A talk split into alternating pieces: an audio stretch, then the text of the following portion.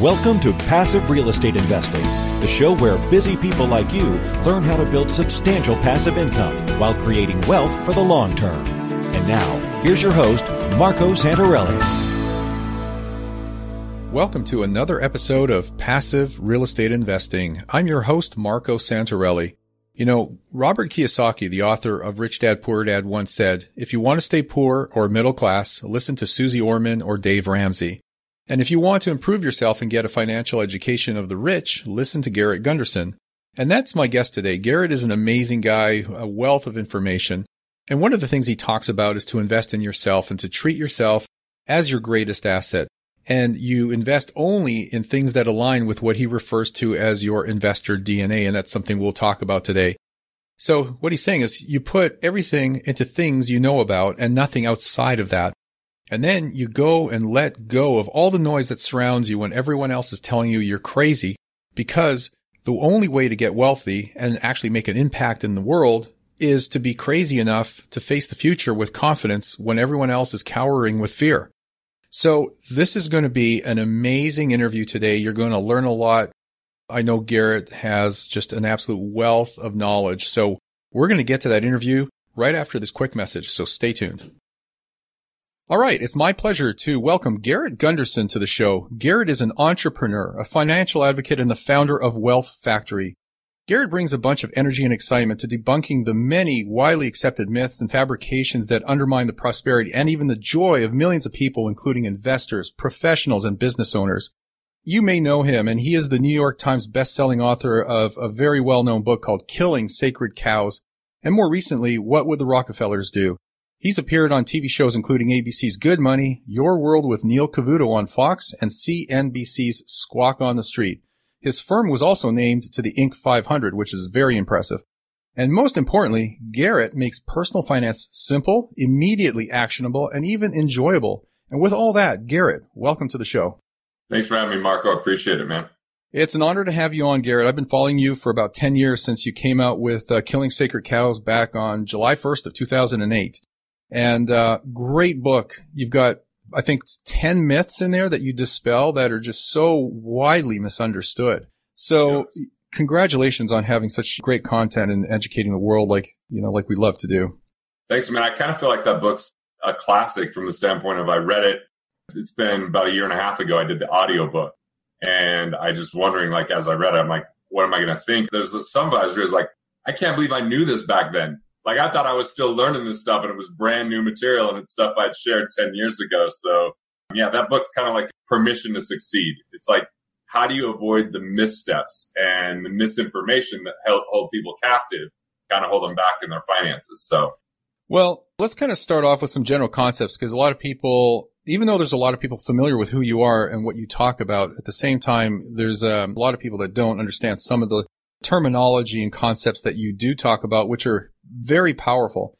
So beginning with the basics, as they say, you know, you talk about this thing called economic independence. We as real estate investors talk about financial independence, and I think you've taken a broader scope to that concept. So what do you mean by economic independence? So we'll make a distinction. Economic independence is very different than financial freedom. Economic independence is a state where you have enough recurring revenue to cover your basic expenses. So I'm all about cash flow investing and when you can create that from your assets, creating that cash flow to cover expenses, or even entrepreneurial based income, which could be income that shows up even if you don't go to an office or open a computer that day.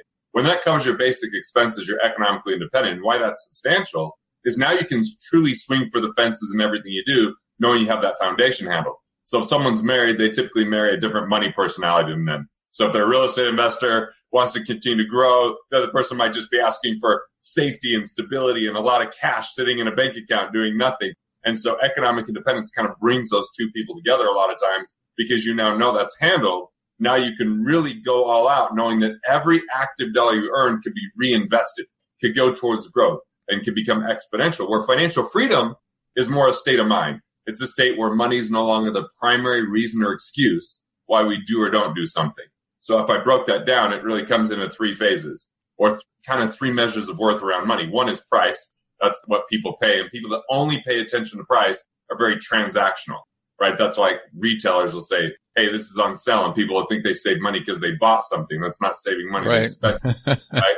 The second thing is cost. Cost is the economic impact. So it's the net effect.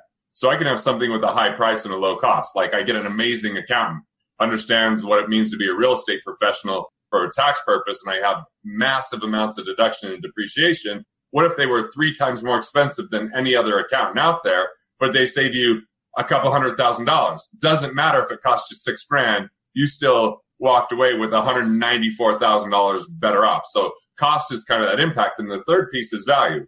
Value is just your overall feeling of joy, satisfaction, fulfillment on a personal level. And people that are financially free look at value first, cost second, price third. People that are not financially free only almost always look at price and maybe if they're sophisticated, look at the cost, but almost never consider value. So I believe in value based spending. I believe in economic independence being the foundation of finance and ultimately financial freedom being that choice where we really this kind of opportunity to be creative and we have this opportunity to be at peace and we can truly consider ourselves as successful at that point because when we're financially free we're not doing things merely in the exchange of time and effort for being paid we can be more about our vision we can be more about our quality of life we can be more about like living a life we truly love I love that. I love the distinction. I remember about four years ago, I actually did an episode on the difference between price and value. And a lot of people think they're the same thing, but they're really not. No. So no. I love it. So the other thing that you talk about, I've heard you talk in a speech about your investor DNA. What does that mean? Like grasping at, at the concept of an investor DNA. So investor DNA is risk isn't really in the investment. Risk is in the investor. Okay. So what kind of investor are you? Look, as real estate investors, we know some people could buy a piece of real estate and lose money and we could go in and buy that and make money immediately. Maybe because we know about fractionalized ownership or seller financing or the three rooms that make the biggest difference to get better rents or we have better exit strategy or like there's so many different ways right and so investor dna is discovering who we are as an investor and there's really four main things that you look at to break it down one is your core kind of competencies where do you have that knowledge where do you have that wisdom where do you have that insight that would make you a better investor like if you know nothing about technology technology is going to be a terrible investment for you if you know nothing about real estate, you're going to get your butt kicked by other real estate investors, right? So where's the competency? Then we look at the drivers, the things that you go, you just feel driven to do, that you want to learn about, that you're excited about, that is enticing. And so we take competencies and drivers and then we add values. Values are what you personally value. And when you break it down, it kind of helps you to decipher this last piece, which is focus. See, Wealth is built through focus, not diversification. Diversification is a preservation strategy that for far too many people becomes about neglecting and abdicating responsibility. And it becomes diversification because they spread themselves thin into things that they don't even understand. I like Andrew Carnegie's philosophy. Focus, don't diversify. Put all your eggs in one basket and watch it like a hawk. Right. It doesn't mean you just have one piece of real estate, but it might mean that you master one category of real estate before you move to another. Right. So that you're not all of a sudden diversified doing things at a mediocre level, you become excellent at something and you discover what your personal investor DNA is. So you invest in alignment with that. So in case anyone didn't catch that when you said it twice now, you didn't say diversify. You said diworsify with a W. Yeah. yeah. Just want to make sure that's clear. diworsification. That's what the masses are involved in. Putting their money into retirement plans, mutual funds, and waiting for the long haul but that neglects cash flow. They don't understand why the companies are making money, when they're making money, what the exit strategy should be. Right. And it becomes this really nebulous thing that 95% of Americans at age 65 are not economically independent. That's according to the US Department of Labor. So we have a 95% failure rate at accumulation. And why I love cash flow, and this is why I think this is profound for real estate investors, is look, the financial institutions that make a lot of money, they completely focus on cash flow they're not taking money at a bank and putting it in a 401k. They're taking that money and lending it out. They're paying 2%, charging 4%. That's a 100% markup. And their entire business is around cash flow. They'll even charge you less interest if you'll pay them back faster because that's a more powerful cash flow. If you don't have enough collateral, they'll charge you private mortgage insurance if it's a piece of real estate. If you pay for the appraisal to protect them, they'll make sure that you make that down payment, you show your last three years taxes, you have a good credit score. These are all ways they mitigate and manage risk, but their big business is in cash flow, not accumulation. And it doesn't take money to make money because they're not lending their money, they're lending other people's money. Sure. And so the reality is there's two very different rules to the game. And to rig the game in your favor, it's all around cash flow. To have it rigged against you, it's all around accumulation and waiting for 30 years while other people make money on your money. I mean, when you look at the stock market, there's so many people that there's flash trading that's skimming money from people. There's expense ratios that are skimming money from people. Sure. There's actual versus average returns, which are two very different things, and volatilities taking money from people. Like people who are not investing in a cash flow sense and haven't created economic independence are putting their future at risk. They're completely predicated upon speculation. And I have this entire philosophy of make money on the buy. Making money on the buy is you find a distressed seller. You find something you know is undervalued and you're buying it. You find ways that you immediately cash flow from day one when you get that. That's more kind of what I look at with investing. And when you add investor DNA, where you're only investing in things that you know, you can actually build a good foundation that means you don't have to have diversification. People that diversify skip too many steps. They don't have enough liquidity. They don't have the right asset protection. They don't do certain basic things and therefore they diversify thinking that's enough. But all that's going to do is limit their upside potential and assure them that they're in more things than they know how to understand or control. Yeah, I agree. I had dinner with Robert Kiyosaki one day and I remember him saying that there are no bad investments, just bad investors. yep. So, Completely. and I think that's so true. And so I love your concept of an investor DNA. It makes a whole heck of a lot of sense. As landlords, we tend to be most concerned with getting paid on time. You might also know that thousands of landlords have to deal with the headache of evicting tenants each year. Evicting a tenant can be painful, costing as much as $10,000 in court costs and legal fees and take as long as four weeks to complete. What if there was a trusted way to help prevent the headache of dealing with evicting a tenant? Make the smart move right from the start. Smart Move's online tenant screening solution can help you quickly understand if you're getting a reliable tenant, which can help you avoid potential problems such as non payment and evictions. Now, for a limited time, listeners of this podcast are invited to try Smart Move tenant screening for 25% off. Here's how Smart Move can help you find your next great tenant. First, make a more informed decision with Smart Move's proprietary credit score. Built specifically for tenant screening, which predicts evictions 15% better than a typical credit score. Second, reduce non payment risk with Smart Move's Income Insights report, which enables you to analyze the applicant's income within minutes and determine if additional income verification is needed. And third, get critical information quickly with a full credit report and criminal background and eviction history report. With over 5 million screenings completed, SmartMove can help you make a better leasing decision for your rental properties. If you own a rental property, SmartMove can help you identify the right renter from the start so you can avoid the problems of non payment and evictions. Don't put yourself at risk. Go to tenantscreening.com, create a free account, and enter code NORADA25, N O R A D A 25 at checkout for 25% off your next screening. With TransUnion SmartMove, you'll get great reports, great convenience, and great tenants. One thing I've said many times on this show over the last three, four years is that you can't save your way to wealth. It's just not possible. And then right. I was listening to you do a talk to a small group of entrepreneurs and I heard you say the same thing. So I think a lot of people don't realize that you can't save your way to wealth. I'm of the belief that you should save as much as you can, as fast as you can, and then go broke, meaning deploy that income producing assets. And I know you have a framework and an infrastructure on how to do that. And that's part of the reason why I have you here today. But as we get to that, maybe talk about how to avoid the restriction of budgeting because, you know, saving and budgeting go hand in hand. And I think it's hard to create wealth doing that.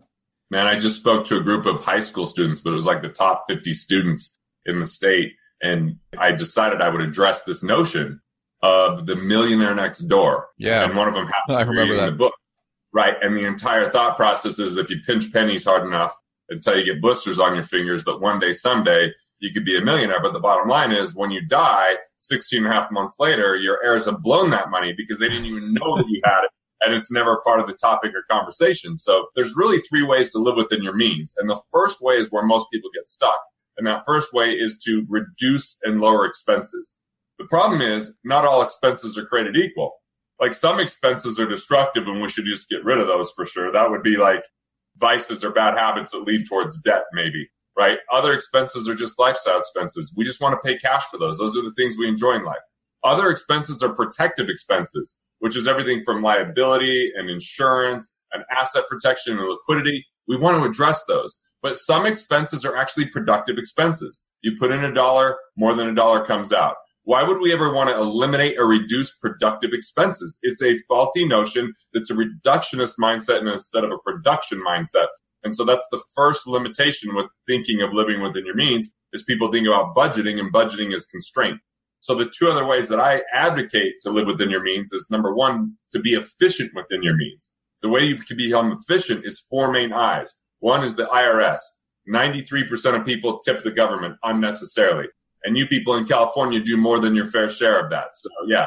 The second is interest. Structuring your loans properly because you have the right credit, the right collateral, the right cash flow reporting, and the right connections, or you renegotiate interest rates, or you restructure loans, or you reallocate where you have underperforming assets with higher interest rate loans that you might pay off. Like these are all ways that you could boost and be more efficient, or even in investments. Are there hidden fees or commissions?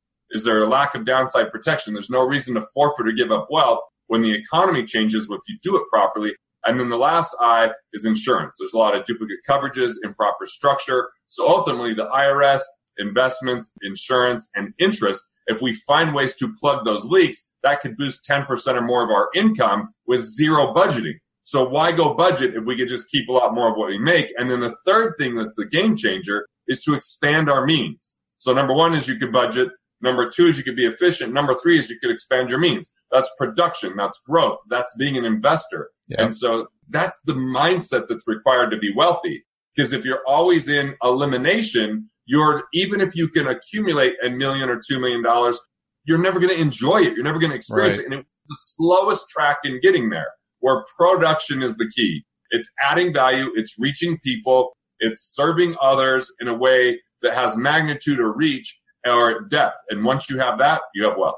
Yeah, I totally agree. I have an issue with the scarcity mindset and the scarcity mentality and trying to create wealth through a scarcity strategy because it's impossible. It just doesn't exist. So the only way to do is expand your means, expand your income, become more valuable, become more productive. And that's really the only way to, to do it. But tied in with everything you just said, it got me thinking about what's at the root of most people's money problems. Is it a scarcity mindset or what really at the root of most people's money problems? Well, one is that they don't understand money, right? Okay. Education. Yeah. So if we broke it down, like money is the byproduct and there's two more precious resources that drive all money. One is our mental capital, which is our idea, knowledge, wisdom, tools, insight, strategies, systems, structures mental capital. The second is relationship capital. People, networks, organizations, mentors, friends, family, customers, subscribers. Mental capital times our relationship capital determines our financial capital. So if people feel like they've got a money problem, that's only the symptom. The real issue is either their thoughts, thinking, and mindset and perspective, or the people they spend their time with. And so the bridge between mental and relationship capital is business. And that business bridge takes our ideas and improves people's lives. So the more people we can reach with our mental capital, the more money we can make. Or the more deeply we reach those people and impact them, the more money we can make. So the bottom line is dollars follow value. And if you want to create more value, you've got to take insight, knowledge, wisdom, and you got to apply it to serve and solve problems for other people and deliver that value. And the byproduct will be you end up with more money. So we're one relationship or one idea from a new level of prosperity. And if we look at any issue we have, if we have a, we can write a check and make it go away. It wasn't a money problem. But if you can't, it's really the thinking or the people. And that's what it comes down to in people's lives is the thoughts or the people they spend time with.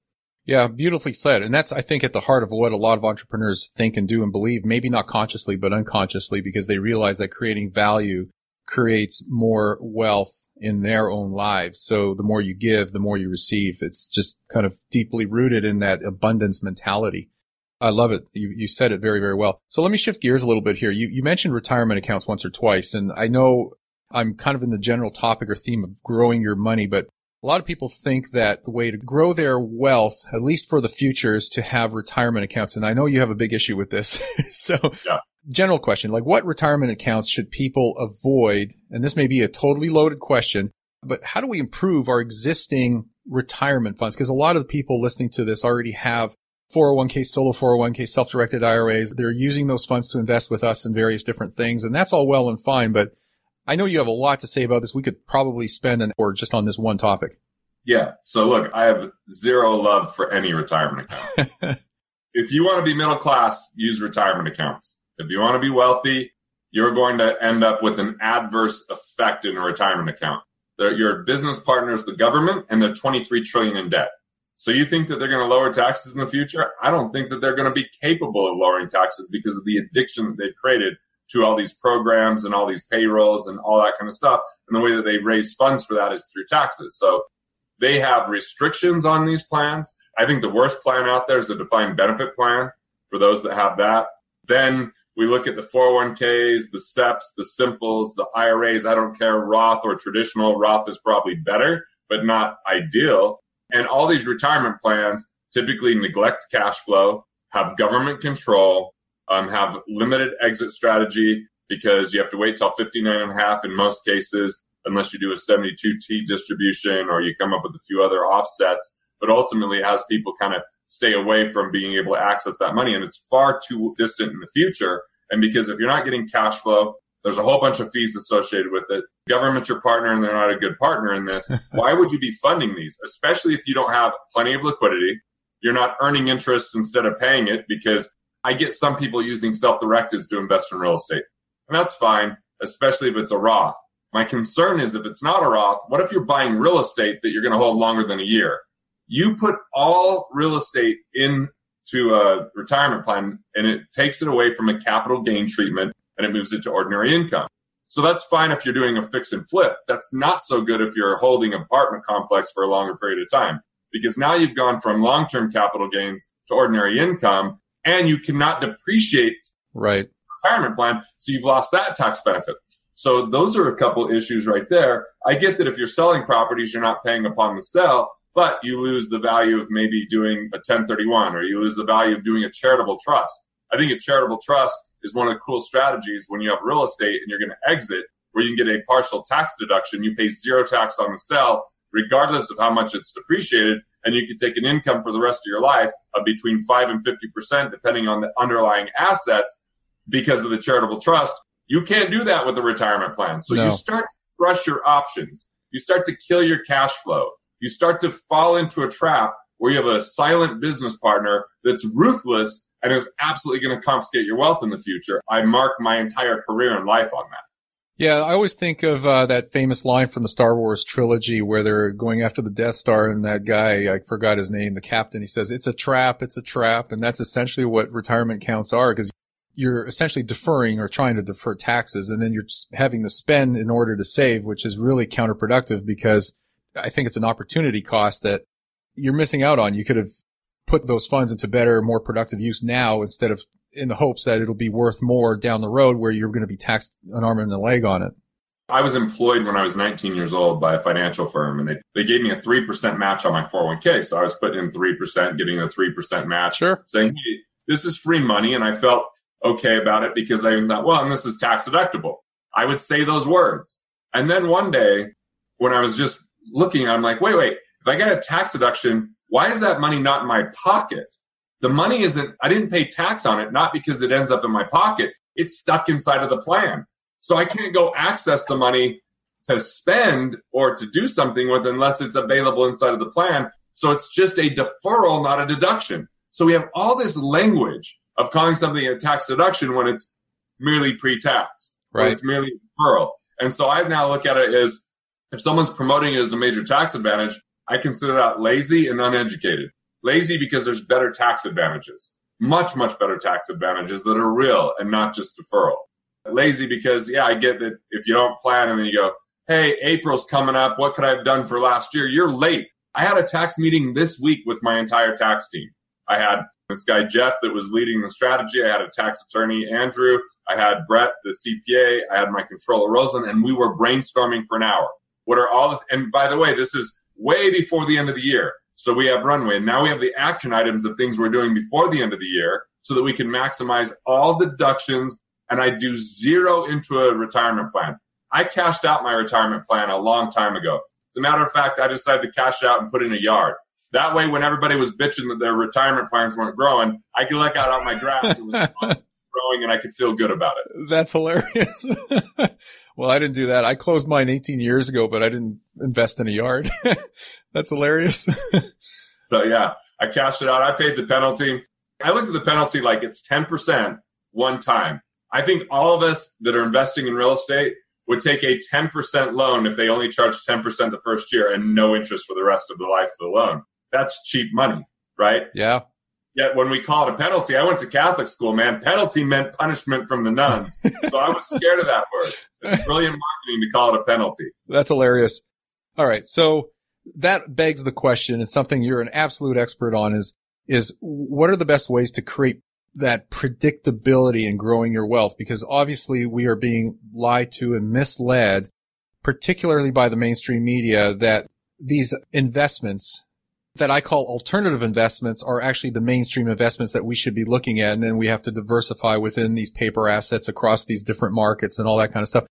That doesn't work for me. I never bought into that. And so how do you create predictability in growing your wealth? So I'm going to break it down into a few things, starting very simple. First thing is we build up plenty of liquidity. The more cash you have on hand, the more power you're going to have when there's an economic downturn because most of the world's caught up on building net worth. When you're building net worth and neglecting cash flow, you become susceptible to downturns where you might have to liquidate quickly. And that's when you can make money on the buy when you have enough cash. So make sure you've got enough cash. Second is make sure you've got good habits. What I'm going to say is something you may have heard from George S. Clason if you read Richest Man in Babylon. And maybe you even heard from my buddy David Bach, but I view it completely different. Right. He says pay yourself first, but he's saying put money in a 401k. That's not paying, that's investing. I want you to pay yourself first by taking a percentage of your personal income and setting it in a separate account that is just used for liquidity. Once you have six months liquidity, then you're automatically saving and continue to grow it but when the right investments come, you choose to deliberately invest. Automatically save, deliberately invest is the mantra. And you invest because you've got purchasing power with cash. I just bought, I would call it like a cabin, but it's maybe more like a family lodge last year.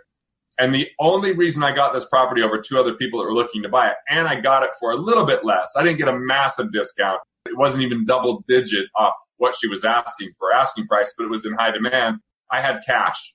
I could close in nine days. Right everybody else was going to finance. I once lost on a $2.2 million property that I knew would sell for 1.5.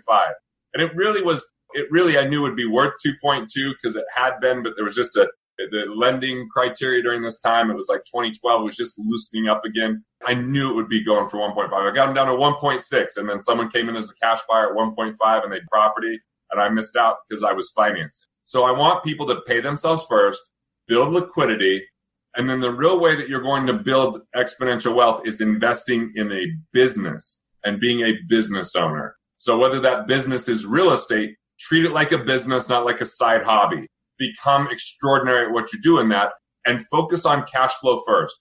Once you achieve economic independence, you have a 10 times advantage over everyone else that has to take their income to live off of it. When you don't, then everybody else is trying to save 10% and earn 10%. You're saving 100% and focusing on creating even more cash flow. And the more cash flow you get, the more substantial wealth you can build. And by the way, in business, the more cash flow that doesn't require you every day, it builds more equity. So don't focus on equity and don't focus on net worth. Focus on cash flow first and let equity and net worth follow. And you're going to be 10 times advantage over everyone else that's just in this slow, dogmatic compound interest accumulation retirement game that has been an absolute failure that people somehow are still abiding by.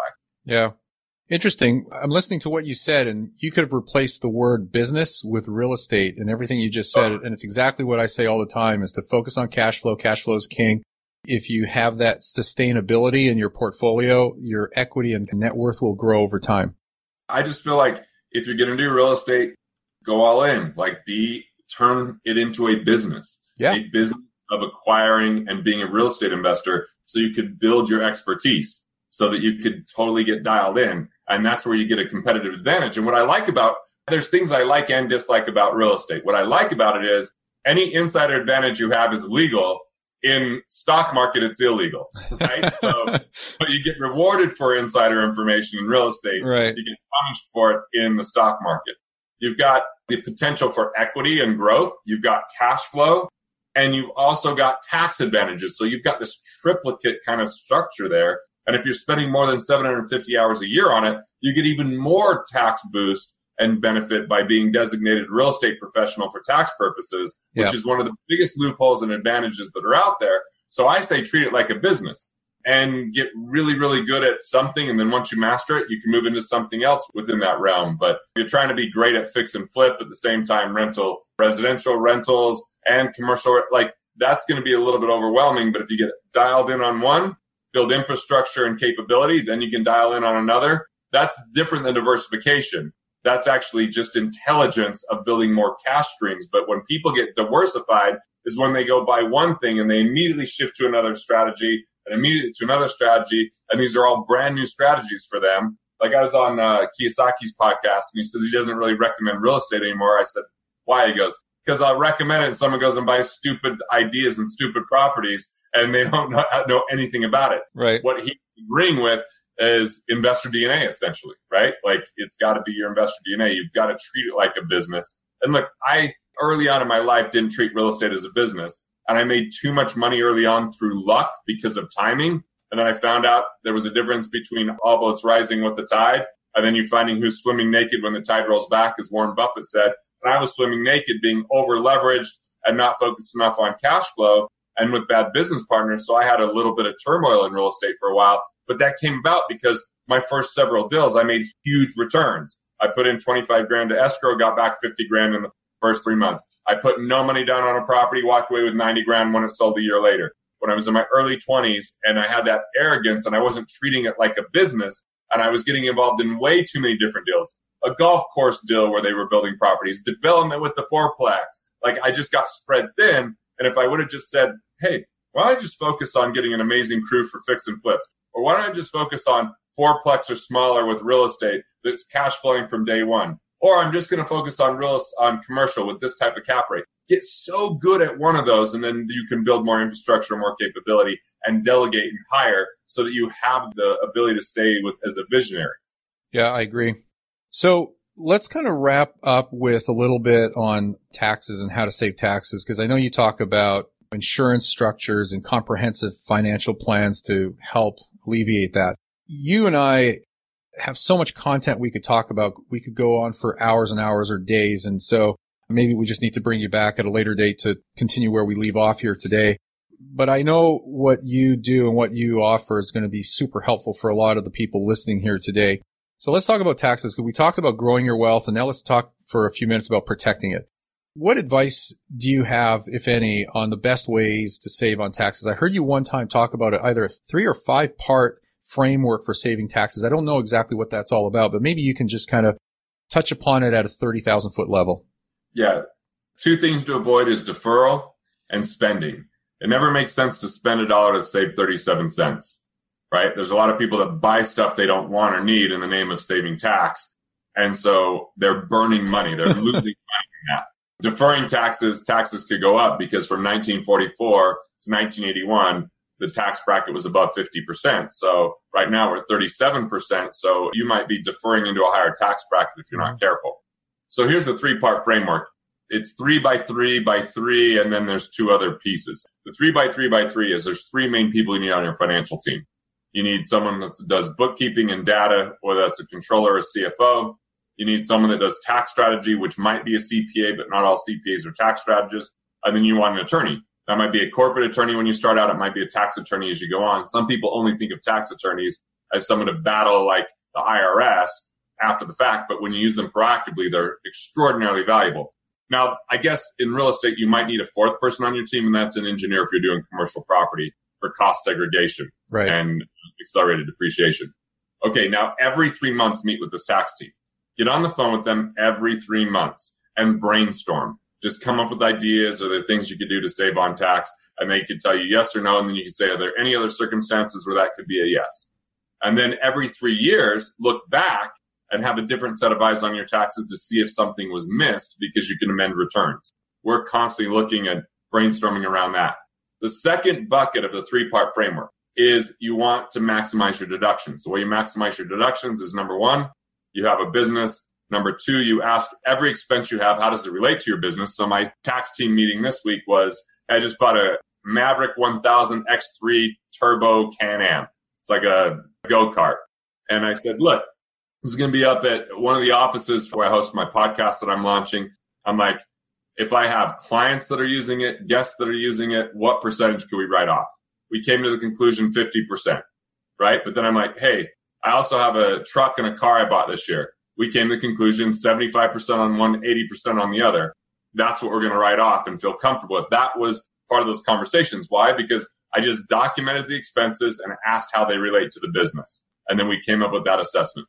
So you want to maximize deductions, and that's what that call is going to be helpful with. And then the third thing is where the game changer is reclassification. Reclassification mostly comes from an attorney. It's four main categories. Number one, how do you turn active income into passive?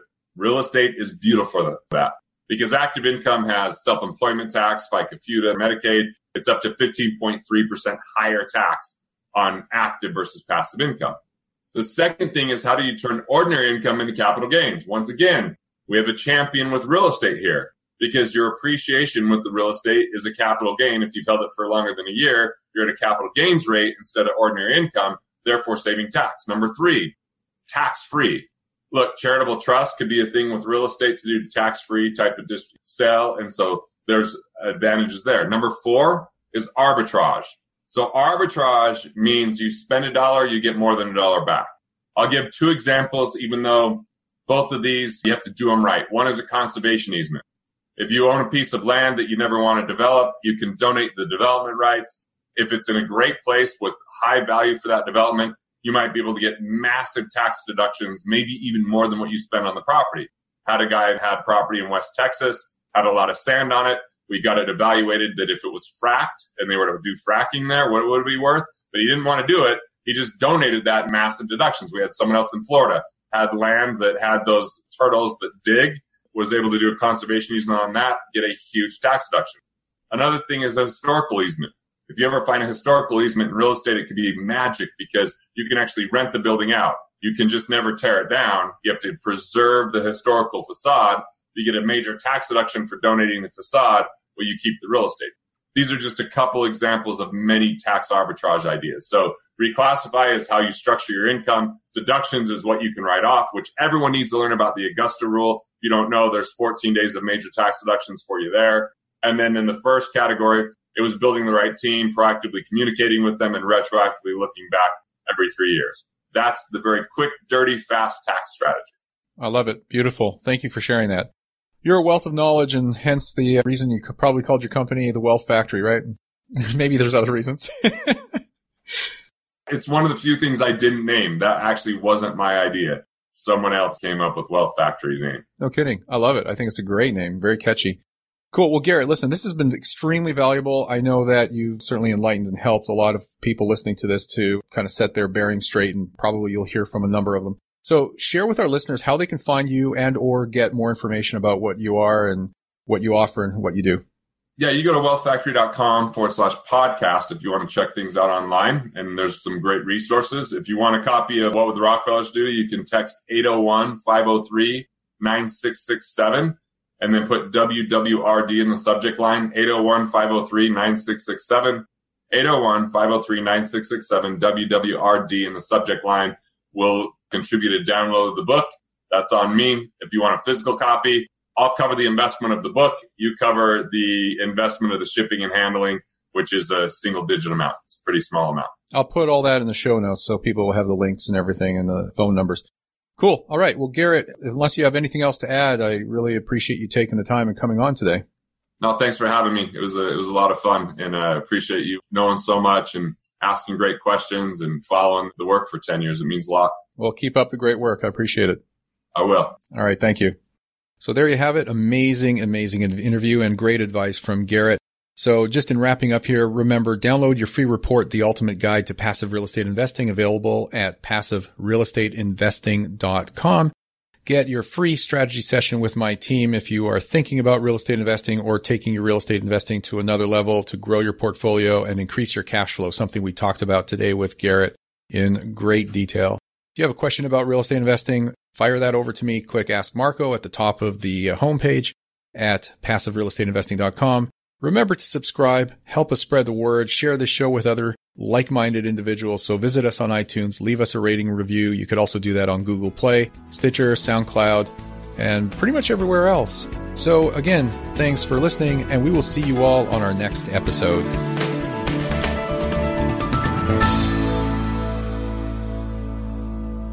Are you looking for a roadmap to financial freedom? If so, we have a solution for you. Norada Real Estate is offering a limited number of free strategy sessions to help you get out of the rat race. Learn how you can create wealth and build monthly passive income.